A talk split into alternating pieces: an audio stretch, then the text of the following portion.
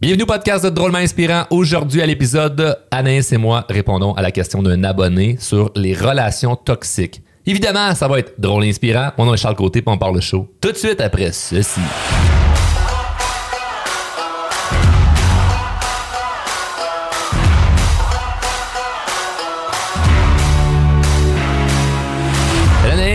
Salut Charles! content de te revoir. Oui, moi aussi, très contente. Pour euh, tous ceux et celles qui n'ont pas encore écouté l'épisode 138, Shame on them. hein.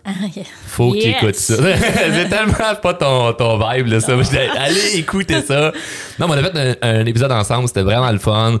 On a reçu un paquet de courriels. Plein de gens qui nous ont envoyé des bons commentaires, sont contents euh, qu'on ait fait ça ensemble. Ça change le vibe. Dit, C'est moins agressif. Euh, Charles, ça l'a calmé d'être avec Anaïs. C'est pour ça qu'on travaille ensemble. D'ailleurs, pour ceux et celles qui n'ont pas encore écouté l'épisode, juste courte présentation. Oui, ben écoute, euh, ben, Anaïs, comme tu le dis, puis euh, ben, qu'est-ce que je pourrais dire de moi? Que je suis coach, que je travaille avec toi depuis plus d'un an. Je suis maman d'une petite fille de bientôt six ans, mariée, puis très, très heureuse de faire ce que je fais dans la vie que je suis. C'est cool, c'est le fun. Tu dis mariée très très heureuse, ça va empêcher les courriels de est-ce qu'Anaïs est célibataire, c'est- bon que tu précises Ouais, ça. Maman est mariée.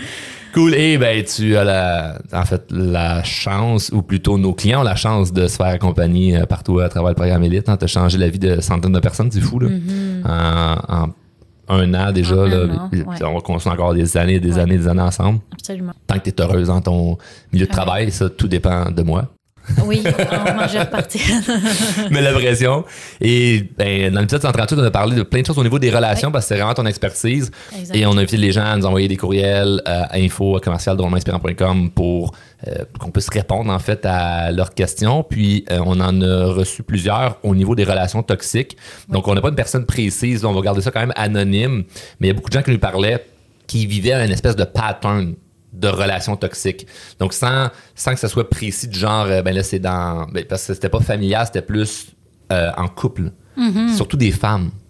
On écrit, je, je tombe toujours comme sur le même type de gars. Il y a une espèce de cliché là-dedans, là, de la fille qui tombe tout le temps dans le même type de relation, puis son conjoint. lui- Relation toxique, c'est pas. euh, tu te crier après ou, euh, ou il est violent. Des fois, c'est plus vicieux, de c'est subtil Oui, absolument. qu'est-ce que tu as vu avec certains de nos clients en coaching? De, de- on peut rendre vraiment là, la caricature, c'est vraiment ça que j'ai vu beaucoup.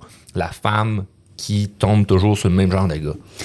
Oui, puis pour nuancer dès le début, là, euh, relation toxique, je sais pas si tu as remarqué, Charles, mais on, entend, on en entend énormément parler. C'est fou. C'est C'est comme incroyable. si presque tout le monde avait vécu des relations toxiques où avant, on, on avait de la difficulté à mettre le doigt dessus, mais là, aujourd'hui, on, on est hâte de, de mieux le vivre ou le sentir. Mais, mais en même temps, des fois, il y, a des, il y en Il y a, a deux choses. Exact. Qui. Il y a deux- Il y, a, il y a deux choses. C'est pour ça que je vais amener tout de suite la nuance. C'est comme je te donne un exemple. Tu as peut-être déjà entendu parler du pervers narcissique? Ah, mais tout le temps. OK. Faudrait toutes les femmes.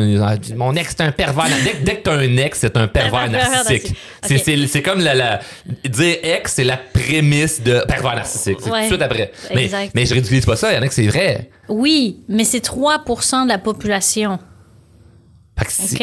3% de la population. Sont, de sont pervers. sauvages, les pervers narcissiques, parce qu'ils sont dans toutes les relations.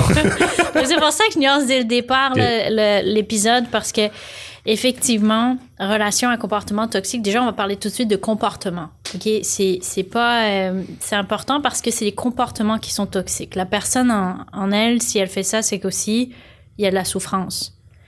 Par contre, c'est pas autant qu'on entend. C'est vrai que rapidement, on va être sur le, le, le piton euh, toxique, toxique, toxique, mais il faut quand même beaucoup de choses pour que ce soit toxique.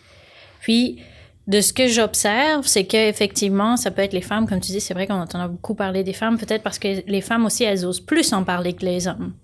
Tu comprends? Hmm. Puis- Pourquoi? Ben, peut-être. C'est que- gênant pour l'homme d'avouer que. Ouais. Peut-être, effectivement, parce que. Parce qu'on en a vu des hommes qui vivaient des relations toxiques. Ah, j'en ai eu plein, moi. J'en ai eu plein en coaching, des hommes, ou même qui se rendent pas forcément compte que c'est toxique. Parce que, comme tu disais, c'est pas que de la violence physique. C'est de la violence psychique aussi.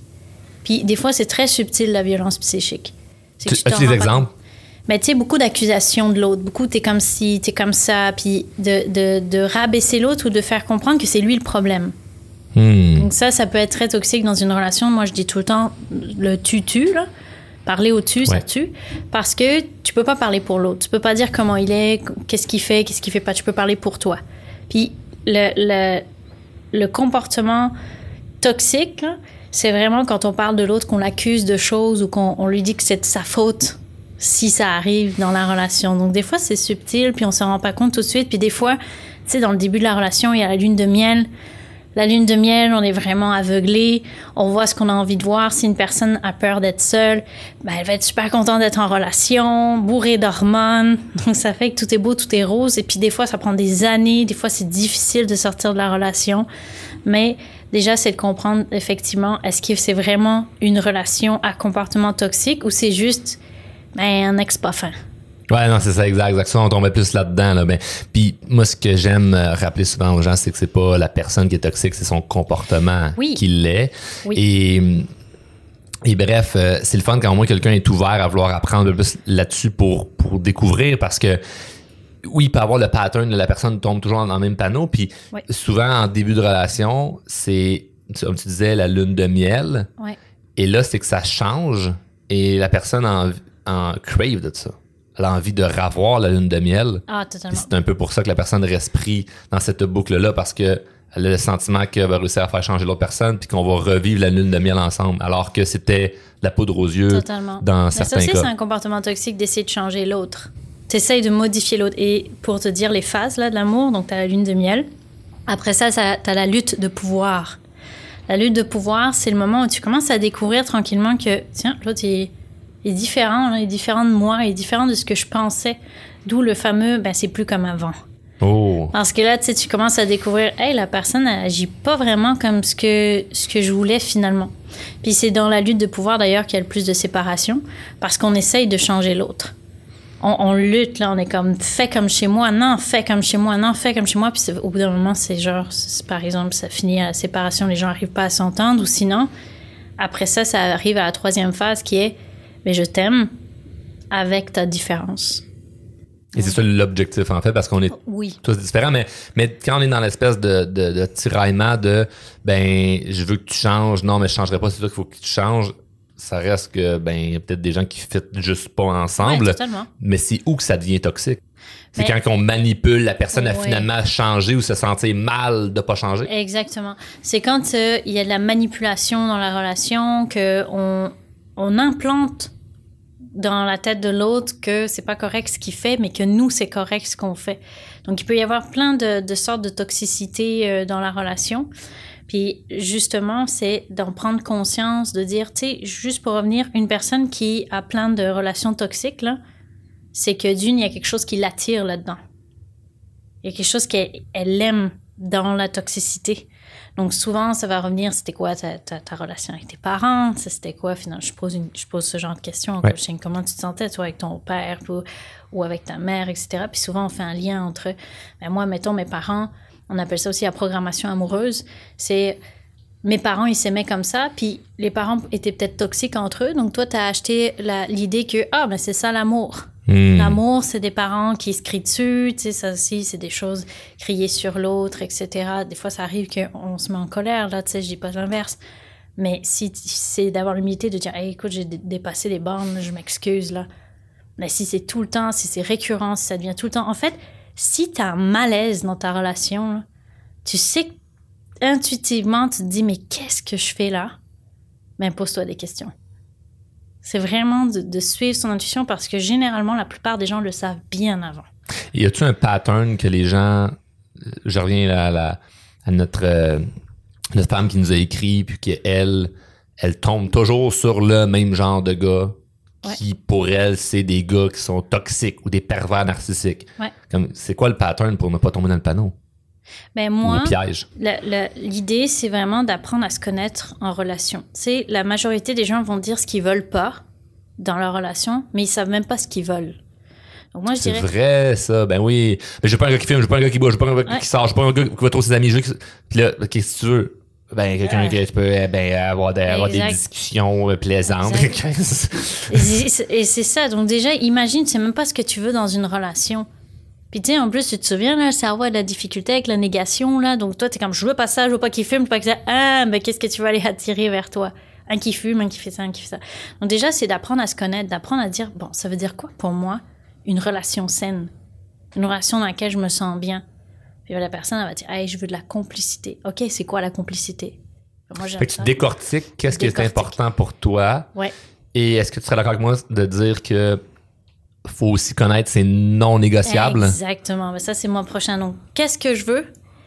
Et mes non négociables. Quand on parle de non négociables, là. Je suis pas en couple avec toi parce qu'il y a ça, puis ah. moi, je peux pas passer. Mettons, moi, je peux pas être en couple avec quelqu'un qui fume.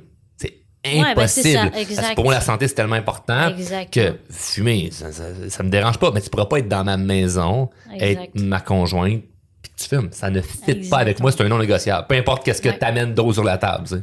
Oui, mais ça touche une valeur. La valeur de la santé. Donc, ce qui fait que quand toi, tu as la valeur de la santé, puis l'autre, la valeur de la santé est trop différente de la tienne, ben c'est sûr que c'est un non négociable parce que tu vas pas être bien là-dedans. Ou, euh, tu sais, ça peut être euh, vraiment de, de, connaître ces non négociables.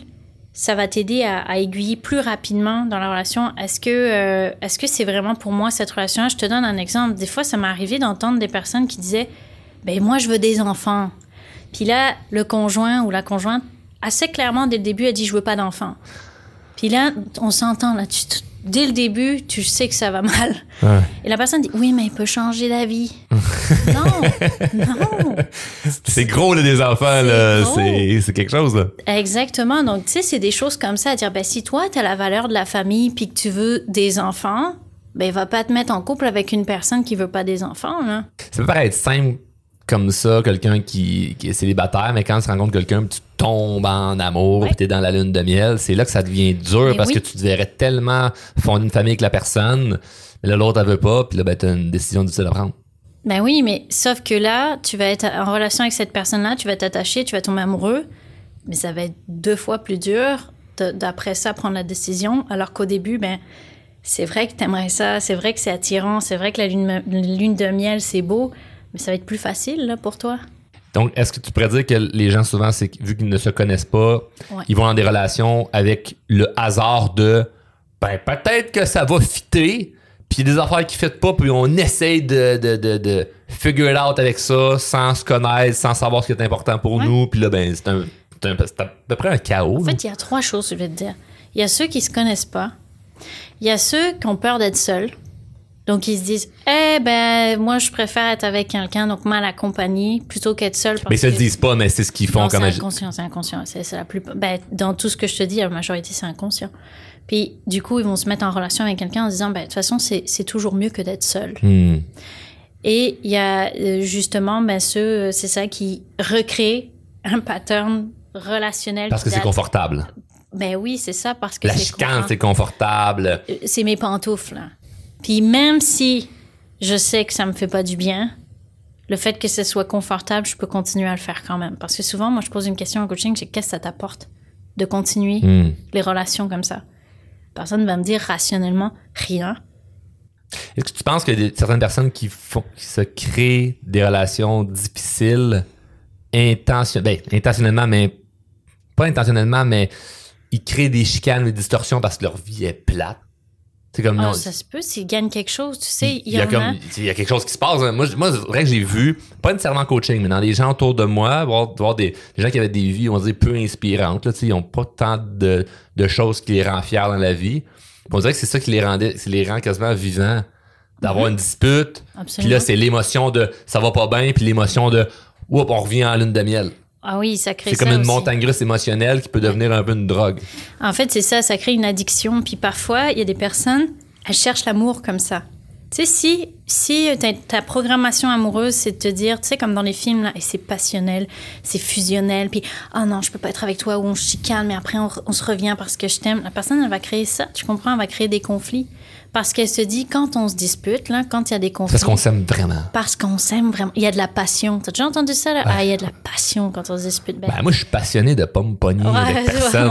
ma vie va bien. Mais, quand j'arrive chez nous le soir après une grosse journée, j'ai envie que ça soit plaisant, pas envie de m'obstiner pour rajouter de la magie. Là. Non, puis il y aura toujours des, des désaccords dans les couples. t'sais. On est tous différents. On a, c'est pas vrai de dire. Moi, d'ailleurs, si j'entends une personne qui me dit Oh, nous, on se chicane jamais, je dis Hum, qu'est-ce qui se passe Vous êtes pas vraiment en couple. Ouais? Il y en a qui, qui, qui nie quelque chose, là, Oh, parce qu'on est différents. C'est normal qu'il y ait des désaccords. Par contre, c'est comment tu vas les gérer ou est-ce que tu crées les désaccords pour dire Ah, si on se dispute, ça veut dire qu'il m'aime encore. Si, si on se chicane, ça veut dire qu'il m'aime encore, que je suis importante pour lui. Hmm. Donc là, tu vois, ça peut créer autre chose. Donc là, en fait, quand on vient au départ de attirer des fois les mauvaises personnes, ça, ça part de on se connaît pas. Ouais. Fait qu'on a, on, puis on nous enseigne pas à apprendre à se connaître. C'est comme, faut que tu tombes par hasard dans la croissance personnelle ou que tu aies maintenant un problème puis tu vas voir un psychologue ou une thérapeute. Ouais, et tu t'en rends compte, en fait, que tu tombes toujours avec le même type de Mais personne. ça, c'est- des, des fois, c'est de ce que je pense qui peut arriver, c'est les gens se rendent pas compte qu'ils sont le problème parce que vu que c'est relationnel, ben, c'est Ouais. les autres. ouais, c'est C'est ça. les autres autour de moi qui qui fonctionnent pas bien, qui me comprennent pas ou euh, donc oui, je peux avoir une faible estime personnelle puis manquer de confiance, me sentir moins bon à cause que ça va pas bien d'un point de vue relationnel, mais si je travaille pas sur moi pour devenir à jour dans ma vie, ça va être beaucoup plus difficile après ça en relation. Donc l'idée c'est de se concentrer sur soi en premier. Exactement. C'est se concentrer sur soi, sur ce qu'on veut en relation, sur comment je me sens quand je suis tout seul. D'abord, d'apprendre à se développer tout seul, parce que c'est pareil, des fois, on peut avoir tendance à se dire, ah, l'autre va venir me compléter, l'autre va venir remplir quelque chose à l'intérieur de moi. Non. Tu sais, ça aussi, c'est, tu vas te mettre dans des relations de dépendance, etc.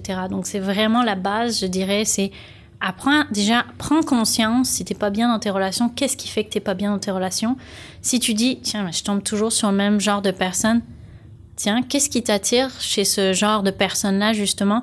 À chaque fois qu'il y a une séparation, c'est de faire comme un euh, post-mortem, là, tu sais, comme réfléchir à, tiens, mais qu'est-ce qui a pas marché dans cette relation finalement? Puis là, tu vas faire des liens. Là, tu vas comprendre des choses. Puis surtout, en quoi je suis responsable? Parce qu'on est toujours deux dans une relation. Hmm. Deux quand ça va bien, deux quand ça va mal.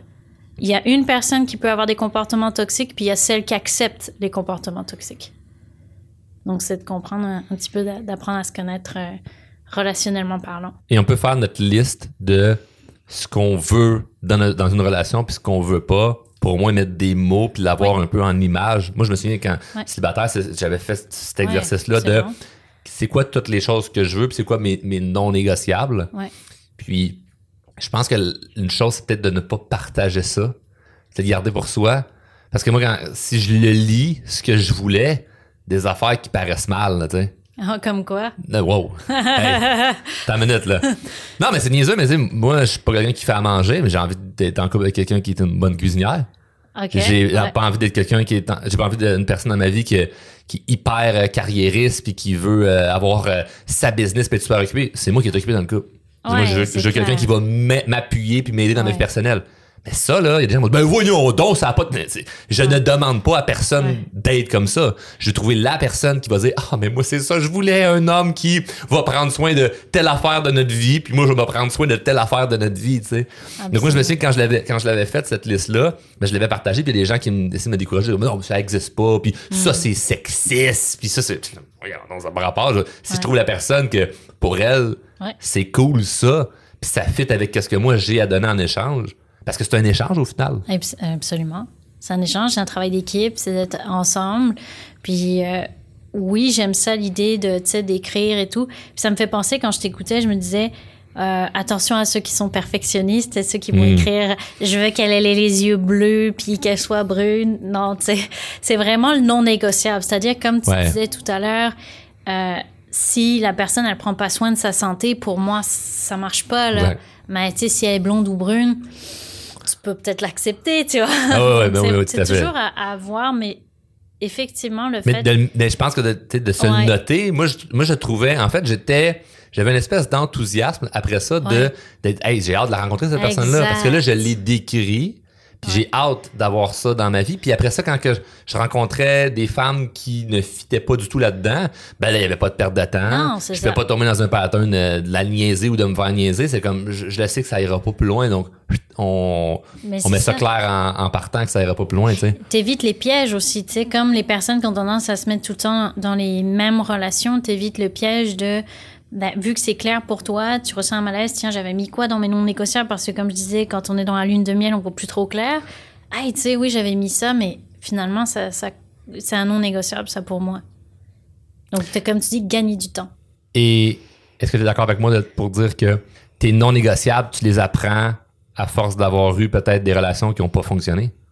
Ah oui, c'est clair. Mais c'est sûr, c'est un apprentissage, comme à chaque fois. Le fait d'avoir eu des relations qui fonctionnaient pas, mais ça aide aussi à y voir plus clair, à se connaître aussi. Donc, c'est une gratitude plutôt que se plaindre. Oui, mais c'est parce que c'est à cause de mon ex. Non, mais euh, grâce à ton ex, Ouais. tu sais maintenant que tu n'as pas envie d'être en couple avec un homme qui A, B, C, D. C'est comme, moi, j'ai plus envie de ça. Absolument, c'est de voir. Ça crée euh, la clarté. Exactement, ça crée de la clarté. Puis, tu sais, on s'entend qu'il y a des relations qui ont été très difficiles, comme on parlait tout à l'heure de violence, etc. Ça n'excuse pas que la personne, elle, elle peut mal. On ne dit pas que c'est bien ce qu'elle fait ou c'est pas bien. Par contre, c'est comment tu peux tourner ça à ton avantage, puis dire, OK, maintenant j'ai vécu ça, je vais le vivre, mais je veux plus le vivre, qu'est-ce que je fais pour plus le vivre? Hmm. Donc, c'est d'en tirer une leçon, en fait. C'est pour ça que je disais, à chaque fois qu'il y a une séparation, quelque chose de douloureux qui s'est passé, ben, plutôt que de, de, de, de, de subir ou dire c'est la faute d'eux, non, attends, tiens, je vais réfléchir, qu'est-ce que je peux faire de différent la prochaine fois? C'est quoi que j'ai à comprendre du, du fait que je continue ces patterns-là? Comme tu dis, ça amène de la clarté. J'en profite en même temps pour dire parce que on, ça m'est arrivé des, euh, des personnes qui nous ont écrit, ou plutôt qui m'ont écrit pour me dire je suis en couple avec une personne qui est justement violente. Tantôt, on disait la violence conjugale, c'est pas juste la violence physique, mais il y en a qui sont pris là-dedans. Ah oui. Et c'est pas beau. Non. Moi, je suis content de dire qu'il y en a qu'on a réussi à aider à les amener vers des Ouais. organismes, des choses comme ça qui vont pouvoir prendre, prendre en charge ou, juste être le, le pont. Ouais. Donc, moi, j'ai fait ça à quelques reprises, puis ça me, ça me, j'ai j'ai été heureux de, pouvoir- de, en fait, que les gens se soient sentis confortables de me partager ça en se disant, Kim Charles, il va être sans jugement, puis il y a les ressources autour de lui, les contacts pour pouvoir m'aider avec ça, parce que ça, c'est pas facile. Ah Ça, non, ça, ça, quand il y a de la violence physique, Non, et non. etc., c'est vraiment pas facile. On n'est pas là pour te dire, ouais, mais Non, écoute, euh, ça va servir à ton avantage. Non, mais là, t'as une décision à prendre qui sera pas facile, mais dans les deux cas, il n'y a rien de facile.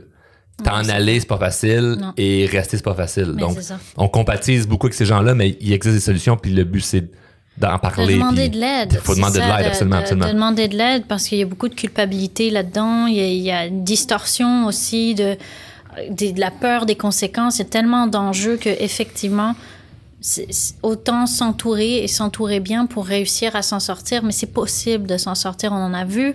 On en a vu qui ont quitté des relations très, très, très toxiques puis qui ont réussi à reconstruire leur vie après. Mais avant d'en arriver là, où ce qu'on se disait là dans l'épisode, d'être dans l'action, de comprendre, il y a tout un travail, un cheminement à faire là. Donc, Exact. Demander de l'aide, là, ça c'est évident. Parce que peut-être, et là, c'est peut-être mal pris ce que je vais dire, mais c'est rare quelqu'un, ça, ça peut arriver, il y a des exceptions à la règle, mais c'est rare quelqu'un qui est super à jour dans sa vie, qui fait de la croissance personnelle, ça va bien seul, puis qui va se ramasser dans une relation catastrophique du jour au lendemain. Généralement, la personne, ça va pas bien à la base seule, et justement, essaie de combler quelque chose avec quelqu'un d'autre, puis là, ça, ça continue à aller en déboulade. Ah ouais, c'est ça. Donc, pour la personne qui écoute, qui dit, ben moi, je suis célibataire, j'aimerais ça rencon- rencontrer la personne avec qui je me sentirais bien, et la première étape, c'est vraiment de travailler sur toi au final. là. Ah, moi, c'est la clé, c'est de travailler sur soi, d'apprendre à se connaître, d'apprendre à connaître euh, vraiment qu'est-ce qu'on veut, etc. Mais tu as raison, c'est, on se retrouve pas par magie non plus dans une relation à comportement Je toxique. fais attention à comment je le dis parce que les gens peuvent dire oui, non, mais moi ça allait bien, puis c'était oui, ça peut arriver, mais Ben oui. de façon générale, Ouais. les gens qu'on a accompagnés, les, Ouais. les gens qu'on a vus, on peut avoir plein d'exemples que ben, ta vie t'es pas à jour. Je veux pas dire parfaite parce que c'est pas- y a personne qui a une vie parfaite. Tu as une vie Non, parfaite? non, non, pas du tout. Moi non plus. Bon. Donc, mais à jour. Comme ça va relativement bien. Tu te sens heureux, tu te sens heureuse. C'est rare que tu pars de ça à hey, c'est une catastrophe. Ah. Ben, généralement, tu vas tout de suite flaguer qu'est-ce qui va pas bien. Puis tu vas quitter la En fait, relation, vas tu vas arrêter. En fait, c'est parce que tu l'acceptes. Tu acceptes ça pendant X nombre d'années, puis à un moment donné, l'être humain, il peut plus accepter. Et des fois, ça prend des années, des années, des années. Des fois, ça peut prendre 20 ans, 30 Ouais, parce que les choses anormales deviennent normales. Exact. Ouais, mais tu sais, il me frappe pas tout le temps, mais. euh, Exactement, c'est hein. banalisé, puis il y a beaucoup, beaucoup de manipulation. C'est parce que je t'aime que j'ai fait ça. Puis, Exactement.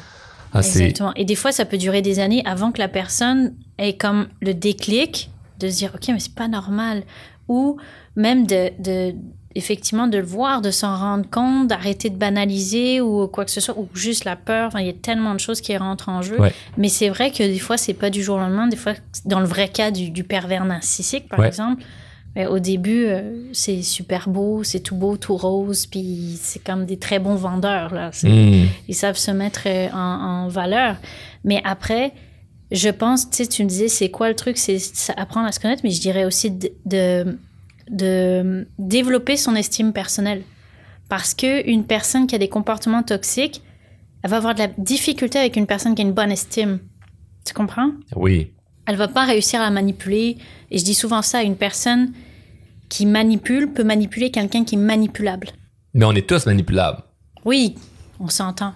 On s'entend qu'on est tous Mais manipulables. si m- émotionnellement, tu es plus faible parce que Ouais. tu travailles pas sur toi, Ouais, tu acceptes plus facilement des choses que tu devrais pas accepter, c'est là que tu tombes dans le piège. Tu sais, mettons, les gens qui veulent faire plaisir à tout le monde, les gens qui priorisent tout le monde, les gens qui ont une faible estime ou qui se disent, ben, je trouverais, tu sais, qui se contentent, je trouverais pas mieux, ou, tu sais, mais tous ces gens-là, ils restent dans la Ouais. relation, ils, ils se convainquent, en fait. Ah, ben, c'est bien, ben, c'est pas si pire, ou, ah, c'est pas. Ils se contentent de peu. Ils se contentent de peu parce qu'ils pensent que c'est ce qu'ils méritent. Mais c'est triste, ça. C'est ça qui est triste. C'est triste parce que, puis on, on l'a vu, est-ce que tu en as eu en, en coaching des gens qui, justement, se contentaient de peu, puis finalement, tu as revu euh, plusieurs mois ou même année après, puis c'est comme, il y a eu une transformation de, pa- parce qu'ils ont compris qu'ils valaient plus.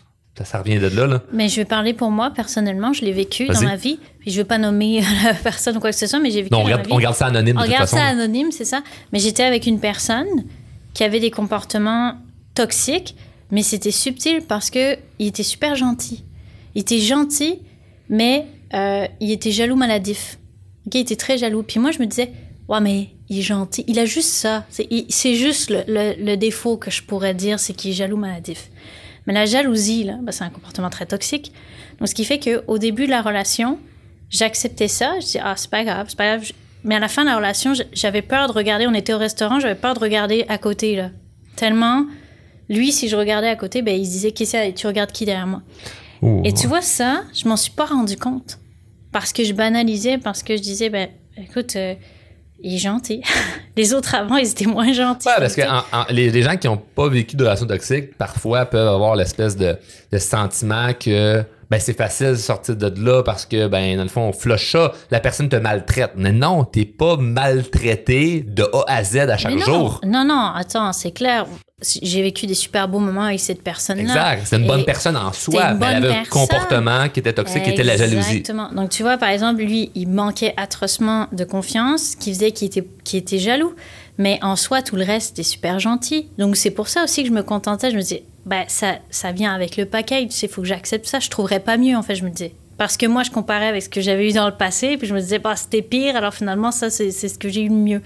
Mais au final, au bout d'un moment, qu'est-ce qui est arrivé? Ben, j'ai accepté, j'ai accepté, j'ai accepté, j'ai accepté. Puis j'étais de moins en moins bien. Puis au bout d'un certain temps, ben, j'ai touché ma limite, puis j'ai dit, je suis plus capable. Et en fait, mais ça a pris des années, j'aurais pu le voir hyper rapidement. Les red flags, ils étaient là depuis longtemps, quoi. Y a-tu une goutte qui a fait déborder le Ouais. vase? Ou... Une dernière crise de, de jalousie. Puis là, je me suis dit, c'est fini. Tu sais, on dirait que c'était comme, c'est terminé. J'arrête. Je peux plus. Et là, ça c'est fini. Donc, tu vois, ça a été une accumulation. Mais aujourd'hui, qu'est-ce que ça a permis? C'est que je me suis vraiment développée, etc. Mais après, tu te refais le film. Après, tu te sépares de la personne. Tu te dis, comment j'ai pu accepter tout ça? Comment j'ai pu faire pour vivre comme ça, tolérer ça Mais ça fait partie de mon cheminement. Ça fait la personne que tu es je aujourd'hui. Puis, en fait, il y a tellement de questions puis de chemins qu'on pourrait prendre dans ces relations. C'est ton expertise. Ouais. C'est là-dessus que tu coaches. C'est ta, zone de génie. Et ce que j'aimerais qu'on fasse, c'est qu'on s'arrête là. Puis qu'on dise aux gens qui ont, ont apprécié l'épisode de nous écrire au courriel info commercial drôlementinspirant.com. Envoyez votre question en lien avec les relations. S'il y a quelque chose qu'on a, qu'on a évoqué aujourd'hui qui vous a plu, envoyez-nous la question. Hey, c'était dans le podcast avec Anaïs. On pourrait refaire un autre épisode ensemble Ah oui, sur le sujet parce que tu es excellente là-dessus. On, garde, on va pouvoir. N'ayez pas peur d'être précis. On Ouais. garde ça euh, anonyme. Donc, euh, Ouais. ça nous fait plaisir de pouvoir euh, donner de la valeur et aider. Là, on est allé plus en, en large. On a, euh, Ouais. on a parlé du sujet race toxique parce que c'est très très large. Mais si quelqu'un nous arrive avec une question plus précise, on pourra On pourrait y rentrer aller. en mode précis parce Puis- que. Juste pour conclure, là, Oui. ce qu'on peut retenir de l'épisode, c'est apprenez à vous connaître, en fait. Apprenez à vous connaître vous-même, développer votre estime, comprendre vos relations, puis ça va, ça va changer votre vie.